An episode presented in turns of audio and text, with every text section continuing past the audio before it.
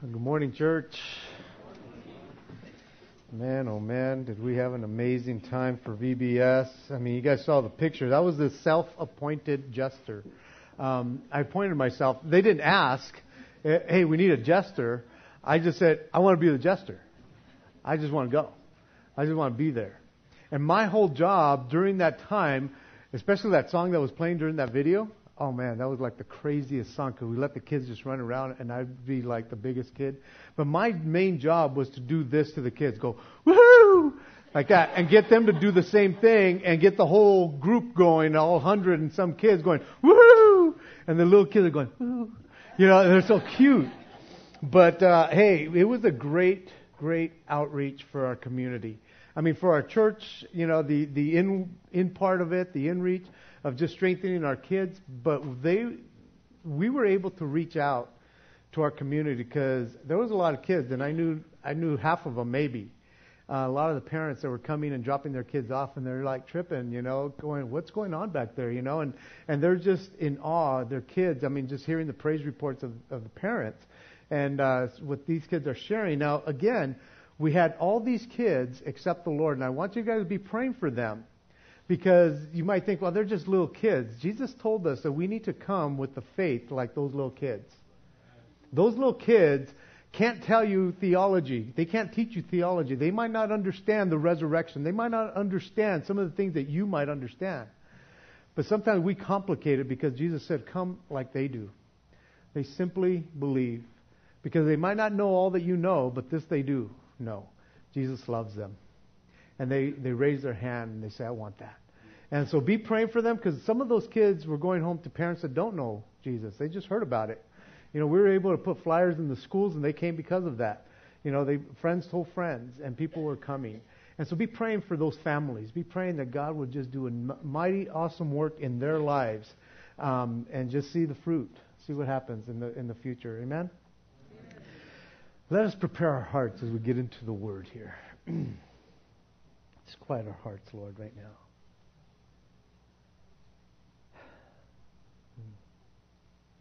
Thank you, Lord. Father, open up your word to us, Lord, and help me to teach it with clarity. In Jesus' name. Amen. Turn, if you will, this morning to the book of James. we are still in James chapter 1. We have at least one more study in that chapter. Um,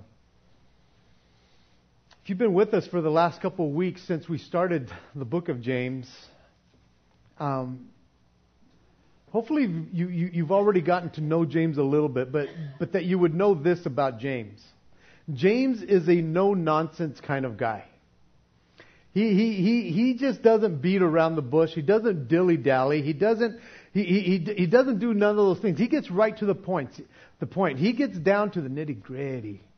You know, he just gets down to it, man. He he, he, he's just that type of guy. Now, I don't know about you, but when there's those kinds of people that that kind of just like tell it like it is, you know, have you ever run into people, or maybe you're one of them, um, that just tell it like it is? Um, they can be pretty downright mean, just because, hey, I'm just going to tell it like it is. And, and sometimes those kinds of people can get on our nerves because they, they, they don't see anything wrong with just being upfront and just telling it like it is. Now, don't get me wrong, I want people to be upfront with me. But I also want it to be mixed with some love behind it. because I want to be upfront with people. And I want to come across when I, I am upfront with somebody, when I have to talk to somebody in, in a pointed way, that it's mixed with love at least. because I don't want to go around hurting people because oftentimes people that just tell it like it is, man, they're just like wreaking havoc in, in the wake. You know, people are just falling down around them. They could like, it's no biggie. They're not mixing it with love. In other words, there has to be a balance when you are going to speak the truth. Getting to the point especially if the point is going to be sharp. You want to be able to share it with love. Ephesians 4:15 tells us, "But speaking the word or speaking the truth in love There has to be love associated with truth because some truth, when we say, well, I just want to speak the truth, you're going to devastate people. You're going to hurt people. And so love needs to be a balance to the truth. Because without love, people are devastated, people are hurt. And maybe you've been there. Either you've received it or you've dished it out and you know the hurt that it has caused. And I believe that, that James here, as pointed as he is, he, he, he, he balances it out with love. He truly shares that love in, his, in his book here. And the more that I'm studying this book anew, I'm realizing and have a whole new appreciation for James. Because everybody is like, oh, James, you know, James is hard, hardcore. He is. But when you read it and when you see it and when you study it, there is so much love associated with what he says. Because he's not going after them, he's coming alongside of them and teaching them along the way. I think he does an amazing job in balancing the truth with love in his book. But then again, we see that throughout the Word of God, too. There's always truth. It is truth. But man, there's a, there's a love that comes with it. And so, even though it seems that James is, is, is coming out with both barrels, he has both barrels of blazing in how he deals with the testing of our faith, there is love mixed in around it. Again, the theme of the book being uh, practical Christian living. I think the underlining theme for this chapter that we have covered and, and will cover is a faith that is not tested cannot be trusted. I think that is the underlining theme of this verse because it's talking about the testing of our faith, which is totally, totally necessary. Testing is the source of producing it is in the, in, in, the, in, in the wake of testing that we produce something. And so I believe that our, te- our faith should be tested each and every day. And some of you are going, I don't want testing every day. It's like, no, you need it. You totally need it. You know, you would be satisfied with like once a month testing. It's like, no, no. Faith, or the testing of our faith, produces patience. And again, people are, don't pray for patience. Don't you be praying for patience. It's like, you know what? Regardless if you pray for patience or not, patience is what we need to learn. And so God will, will give us a test so that we can produce patience, regardless if you pray it or not, peeps. Regardless. patience, which is endurance. It's that staying power that we need each and every day to walk with God. We need that. We need the testing of our faith so it can produce the patience, the endurance, that staying power that we can hang in there, that we can endure. That's what it causes. It causes us, because of those things, it causes us to mature. And again, my heart is that you mature as a Christian. And if you've been walking with the Lord for a while, that you would continue to mature and not get stale. And not think that you've arrived to a certain position, a plateau, and that's it. That's all I can learn. Peeps, don't. Don't get there. You want to continue to grow. That should be the goal, or one of the goals of a Christian, is to mature. A Christian who does not mature, as James puts it, will be unstable in all his ways, all the time. He will be driven by the sea back and forth constantly. He will never be able to have consistent victory in his life because he's immature. Because he's satisfied with just being tested every once in a while. He doesn't want to go through the testings. No. Allow those testings to, to come our, our way because it does produce in us the patience that we need. We can become productive if we're being tested. You know, a child who never learns to walk will never be able to run. He just won't. And it's pretty painful when you start seeing kids learning how to walk because they're falling all the time. They're very unstable, but they're learning. Again, my kids are already old, but, but watching my grandkids learning how to walk, you almost want to protect them, but they have to. They have to go through the pain so that they can mature, so that they can grow. It's a painful process. But as they learn how to walk and as they learn how to run, they become more and more productive in the process. And so let us grow up. let us allow God to grow us up so that we can mature and become mature Christians. Oh, it will be painful in the process. It has to be. But like we read last week, we will be complete, lacking nothing. We will have what we need because we've allowed that to happen, being victorious in Him and productive for Him. James chapter 1, beginning in verse 1. James, a bondservant of God and of the Lord Jesus Christ, to the twelve tribes which are scattered abroad, greetings. My brethren, count it all joy when you fall into various trials, knowing that the testing of your faith produces patience. But let patience have its perfect work, that you may be com- perfect and complete, lacking nothing. If any of you lacks wisdom, let him ask of God, who gives to all liberally and without reproach, and it will be given to him. But let him ask in faith, with no doubting. For he who doubts is like the wave of the sea driven and tossed by the wind. For let not that man suppose that he will receive anything from the Lord. He is a double minded man, unstable in all his ways. Let the lowly brother glory in his exaltation, but the rich in his humiliation. Because as a flower of the field, he will pass away. For no sooner has the sun risen with a burning heat than it withers like withers the grass. Its flower falls, and its beauty beautiful appearance perishes. So the rich man also will fade away in his pursuit. Blessed is the man who endures temptation. For when he has been approved, he will receive the crown of life, which the Lord has promised to those who love him. We'll cover into verse 18, but we'll stop right there for the moment. Keep in mind, as we cover from 9 through 12, keep in mind that the, the, the topic that we have been covering, the trials and testings, it's almost as if as he gets to this portion, James levels off the playing field.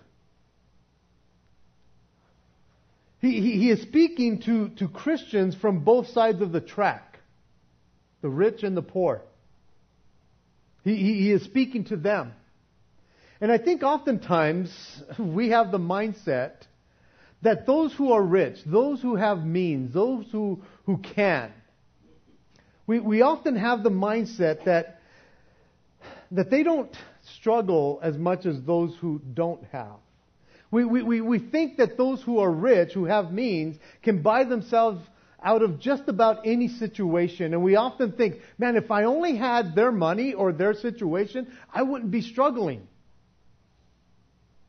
Because we think that the poor, well, they just have to deal with the, with the, with, with the cards that they've been dealt. Poor them. And James, what he's saying here is that no, I, he, God will level out the playing field. In, the physical sense, we see that the rich oftentimes do have an advantage over the poor. In the physical sense. There are times that we have seen that on display because you can see that a rich man and a poor man can commit the same crime, and the rich man can get off more likely than the poor man will because he will use every means possible to get out of it. And we've seen that play out in our society. And so in the physical realm, we see that, that there's a possibility that, that the rich man does have an, a, a, an advantage over the poor. But it's not so in the economy of God. It doesn't happen like that in the economy of God because the difference is that God is not a respecter of persons. He doesn't care what you have or what you don't have. He doesn't look at you in that way. He is never swayed by your power or your money or your prestige. He's not. He's just not swayed by any of that. He doesn't get impressed by you in that sense. You know what I'm saying? He's not like, oh, he has a lot. I better take care of him. Or, oh, well, he's not that important because he doesn't have enough. God doesn't look at it that way. It says that he exalts the poor and he humbles the rich. And again, it's almost like he, he levels off the playing field. He shows the poor their worth. At the same time, he's showing the, the rich their frailty. That the riches cannot buy them out of the situation. So, because God is not a respecter of person, he will test both alike. He gets them on the same level, and he looks at them at the same level, and that's what James is trying to get across. Because apparently there was situations going on in, in these people that he's writing to between the haves and the have-nots, the rich and the poor. And he shows them that, that God is, is not more for you because of who you are, and He's not more against you because of who you are. Proverbs 22 2 says, The rich and the poor have this in common. The Lord is the maker of them all. He's the maker of both of them. He knows them. And so, because he levels off the playing field, he, he kind of puts it like this that both can glory in their trials. Both of them. The poor can't say, it is because I am poor that I'm going through this. And the rich can't say, I am rich and it will get me out of this whole situation. No, oftentimes the rich, when they're going through, or those of means, when they're going through a difficulty that is beyond their control, they would give everything up to fix this, but they can't. And they would be willing to lose it all to, to fix the situation in their life. You see, the riches can't get them out of some of these trials and some of these tribulations that they go through. The faith of all men, rich and poor, needs to be tested. Both need to know that their status in life has nothing to do with their building of patience, with what it means to endure. It doesn't matter what your status is to build your character. You know, it's interesting that here in this section, James expounds a little bit more on the rich than on the poor because the rich have a tendency, a propensity to, to trust in their riches. It's hard for them. Jesus even said it is harder for a rich man to enter the kingdom of heaven than for a poor man. It's easier for a, a, camel to go through the eye of a needle, literally, than for a rich man to enter into heaven, he said. And the reason being because they have all that they need. They lack nothing, it seems like. And so, so, so James here is, is expounding a little bit more. And as he, he's expounding, we need to understand that he is not getting down on them for being rich. He's not taking the side of the poor because then he would be a respecter of persons. Oftentimes we think of, of, a respecter of persons if you respect those who have and you disrespect those who have not. Well, it could be an opposite effect as well when you, you, you, you respect those who have not and you disrespect those who have. You, again, you're playing that, that game of being a respecter of persons and you're not supposed to do that. We'll learn that in chapter 2. But what he's trying to help us understand here is that we need to have love to help us understand and to put things in perspective. Because he's showing love to them. He's telling them, just because you're rich, it doesn't matter. God still loves you and he will bring you down to this level. And just because you're poor, God still loves you and he will bring you up and, and make it a level playing field to God. we need to understand that, that it all revolves around this love. And it's interesting because Jesus touched on this on the Sermon on the Mount, and Gary Warwick will be touching on this this week, uh, this Thursday, because in John, uh, in Matthew chapter six, he, he expounds on, on the way that the rich trust in their riches. Their heart is often in the place of their riches. And he finishes by saying, You can't serve two masters. You got to choose between the two. Who are you going to trust in? I won't go any further because I'll steal Gary's message and then you won't show up. Proverbs 23 5 says, Will you set your eyes on that which is not? For riches certainly make themselves wings. They fly away like an eagle towards heaven. I, I have found that those who, who trust in their riches, who, who, who really pursue that or, or have it all, they're more likely to fall way harder than the normal person that's just struggling to get by. You know, the, the, the, the, normal person that's struggling to get by, it's like, well, if he gets sick and he misses one day, it's not a devastation. Well, sometimes it is, but not all, all the time. Whereas the rich, man, they miss one paycheck, man, and their whole life can come trump, uh, tumbling down because they have so much and they have to they have to uh, live way up here and they have a bigger fall.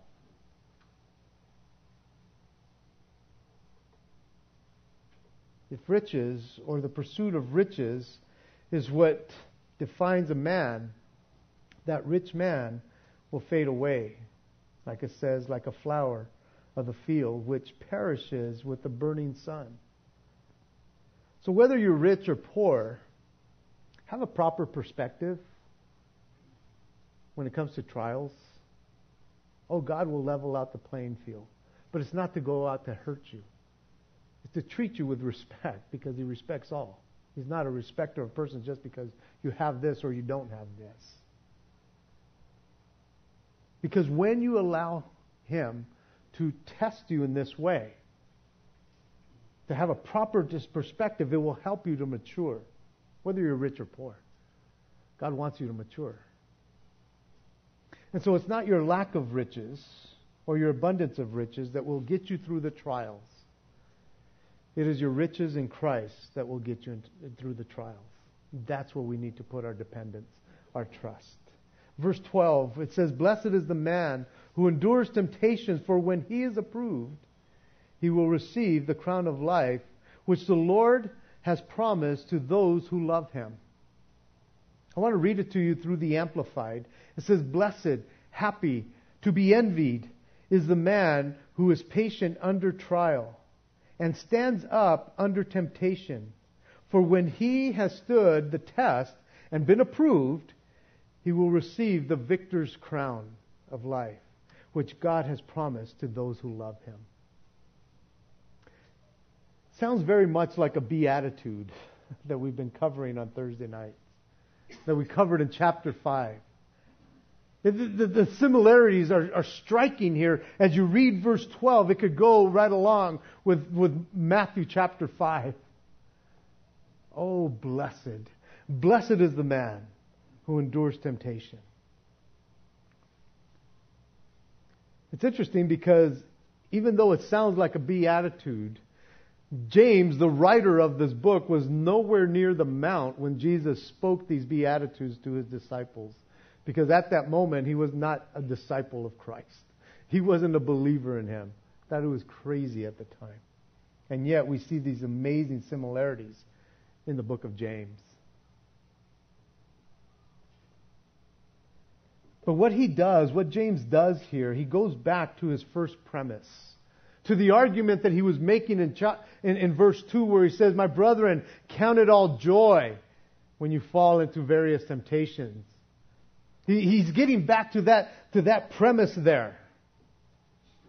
That it's all about our attitude when we fall into various temptations. Not that we would desire these trials and, and, temptations, but that when we are in them, that our attitude, we would have a proper perspective because of it. And so it's about, all about attitude, attitude, attitude in our trials and temptations. outlook determines outcome most of the time. It's how we're looking at it.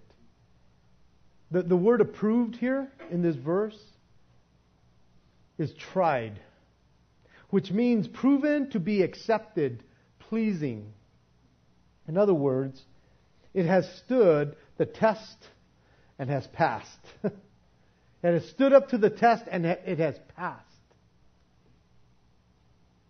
For those, he says, who, who have been approved, who have been tested, who have, who have stayed, you know, in, in, to the test, uh, stood up to the test, to those who are pleasing, he will give the crown of life. The, the, the promise is if you endure, if you persevere and not give up, you will never be disappointed if you hang in there. If you have that steadfastness of hanging in there through the trials, through the tribulations, through the temptations. You will not be disappointed because you will receive the crown of life, that victor's crown, which leads to life. And I truly believe that he is not just speaking about the life to come, but in this life as well, that we can have and wear the victor's crown today. Because he hung on the cross to give us victory. It says in the Bible that, that we are more than conquerors through Christ Jesus our Lord who loved us. We are more than conquerors in this life and also in the life to come. But we can have the victories now. And then he says at the end of that verse, to those who love him. And it's interesting that he says that he didn't say to those who trust him. He didn't say to those who obey him, but to those who love him. You see, it is love that should be the motivating factor behind everything we do. Everything we go through, everything that we must do, the things that we do and don't do. Love is what should motivate us. We shouldn't desire to be good to be good for good's sake. we should be good because we love Jesus.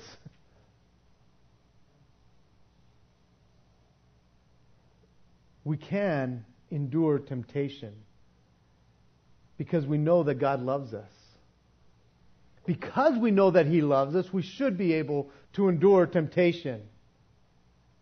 Because we know that if He loves us, He will never do anything to harm us. Ever. Ever. So we ought to love Him because He first loved us. Because without love, we would not be able to totally trust Him. Without that kind of love, we wouldn't be able to obey Him.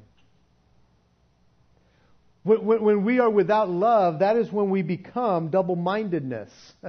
That's when we begin to be tossed to and fro all over the place because we're not steadfast in our love towards Him because He loves us. We become unstable in all, all our ways.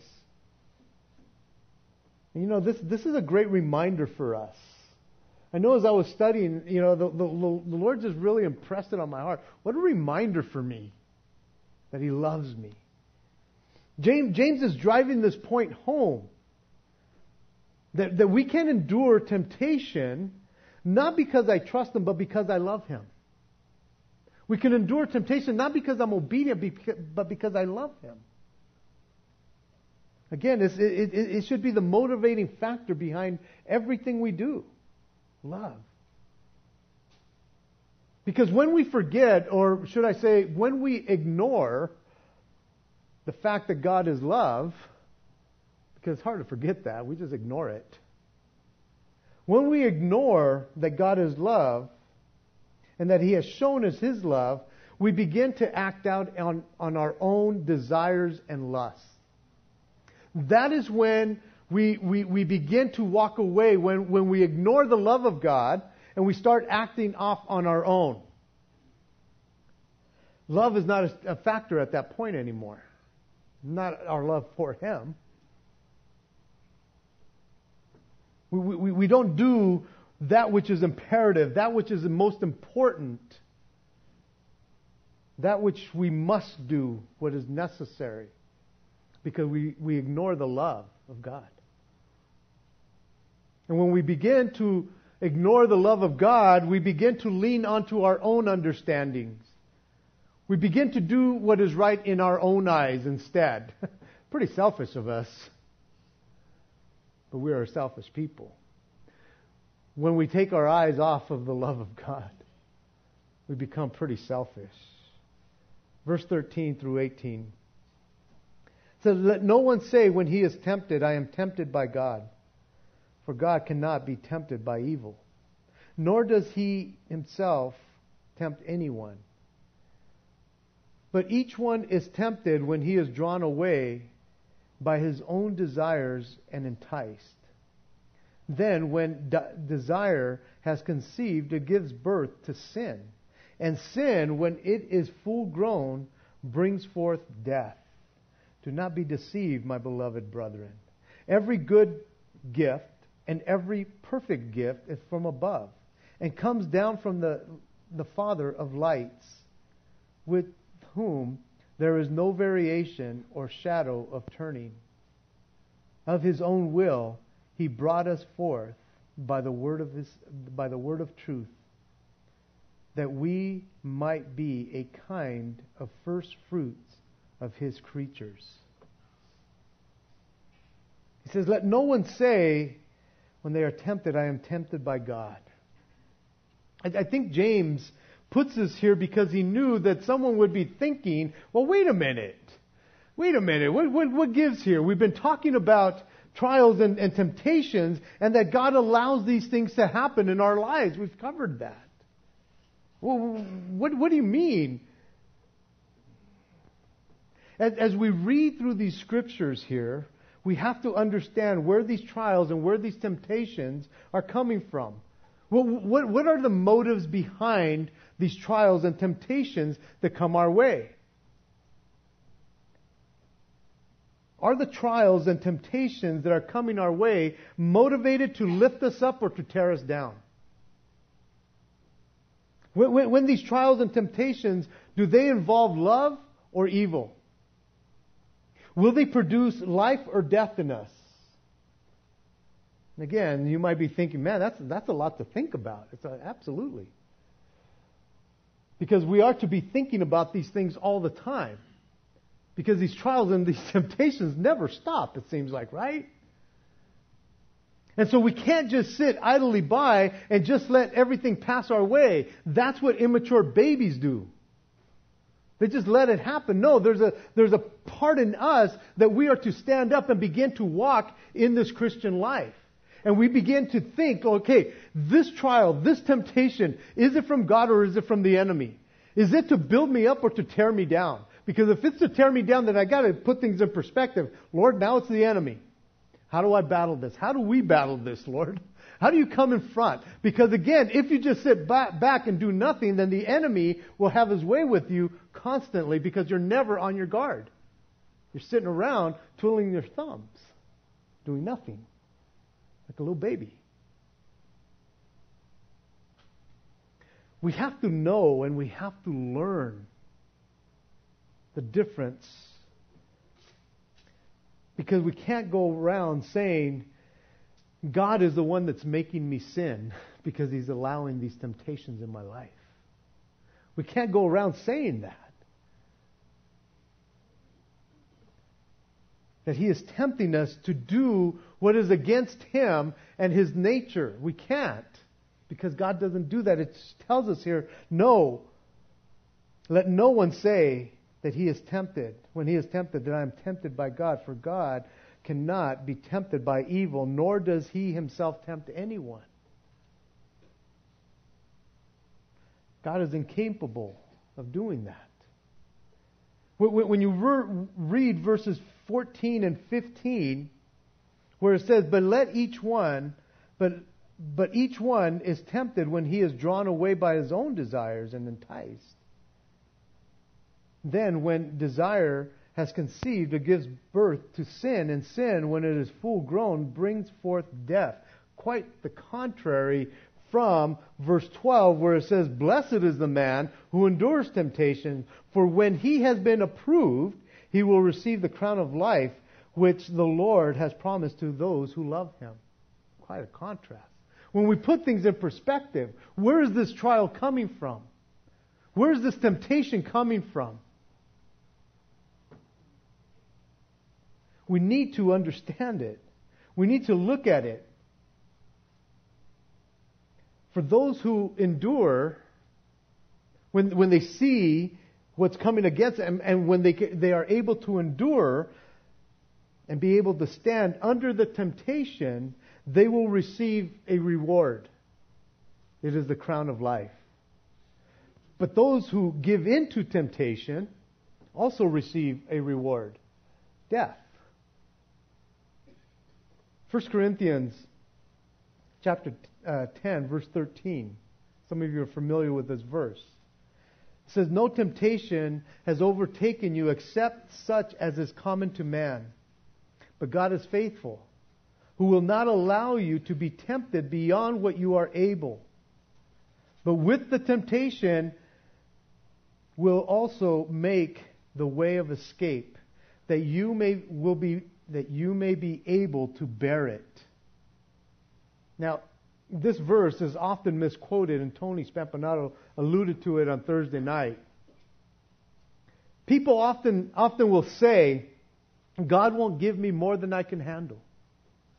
This verse is not talking about that. He's talking about temptation.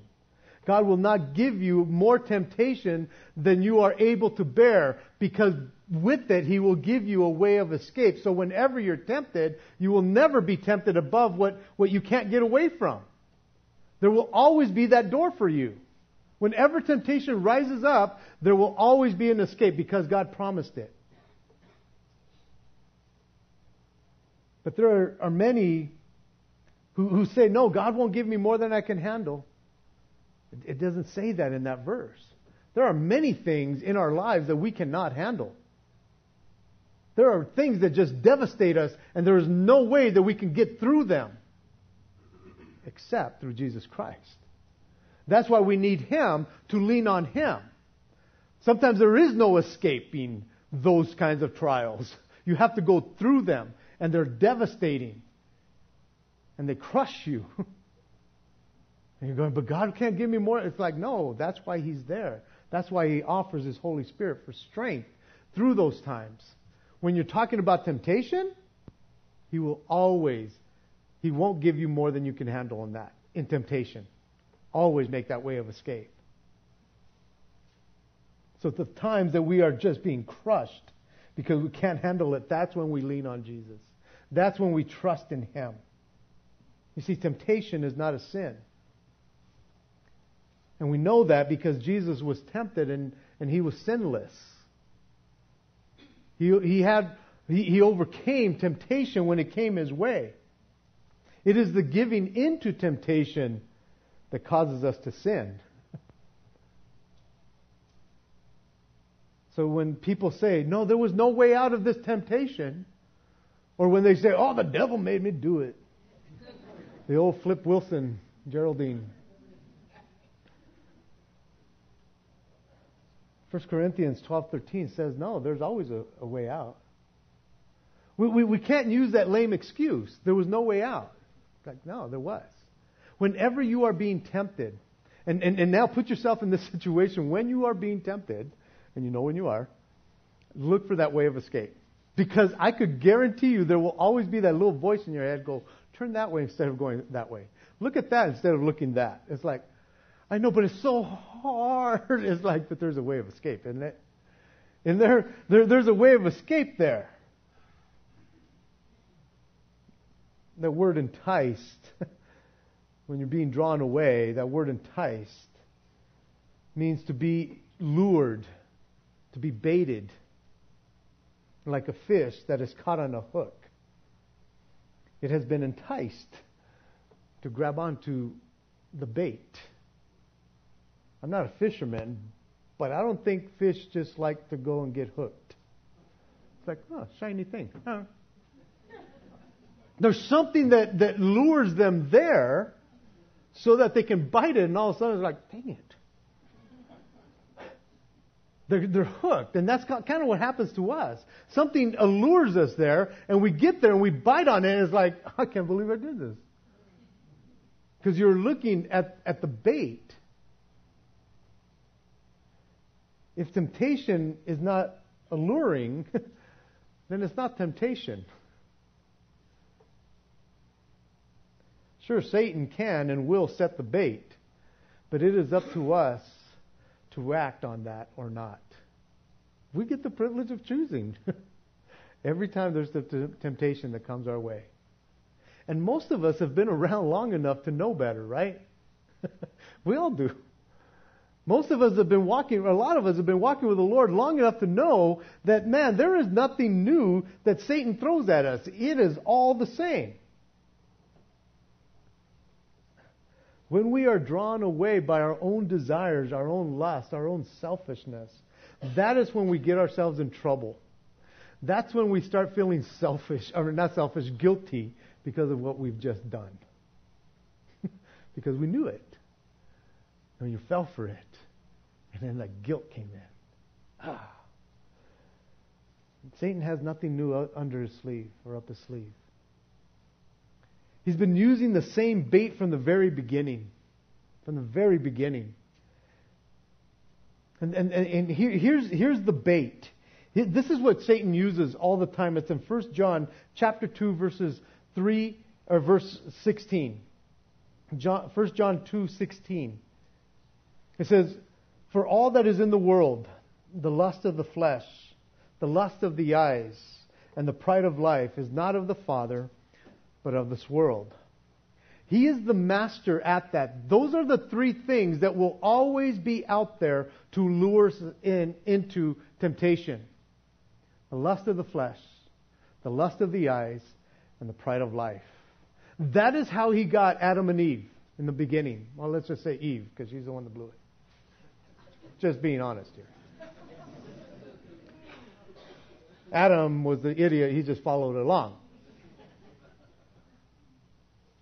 But that's how he, he tempted Eve. Lust of the flesh. He used all three on her. Lust of the flesh, the lust of the eyes, and the pride of life. Sucked her in. And she went for it. He always uses those. I mean, there's times that he just uses the lust of the flesh. Or he just uses the lust of the eyes. Or the pride of life. And yet he uses all three on Eve and she fell for it. he tried to use those same three tactics, those three baiting things, on Jesus himself when he was in the wilderness. He tempted him with the lust of the flesh, the lust of the eyes, and the pride of life. And Jesus fought back every time with the Word of God. That's how you fight. That's how you say no to temptation. You draw close to God, resist the devil, and he will flee from you. But that's how he baits us with those three things. And so next time you're, you're, you're in or you're facing a temptation, check it out. What is it? Is it the lust of the flesh, lust of the eyes, or the pride of life? It will be always one of those things. And so now he gives us, James gives us this, this like little biological picture here that, that's vivid and, and to the point in verses 14 or verse 15. He says, when lust or desire conceives, what is born from that conception is sin. And the unmentioned father here is Satan. He's the baby daddy on this one. Because he is the father of all sin.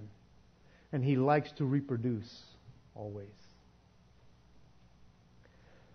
So when this grotesque child called sin matures, it produces its own offspring, death,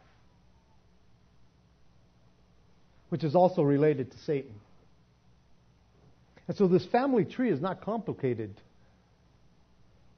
It's very clear. You can trace it, trace its history back to the root, the enemy, the father of sin. When, when we have unchecked lust or desire, it will yield sin. And when we have unconfessed sin, it will yield to death. And so James is warning his brothers and sisters here don't be deceived.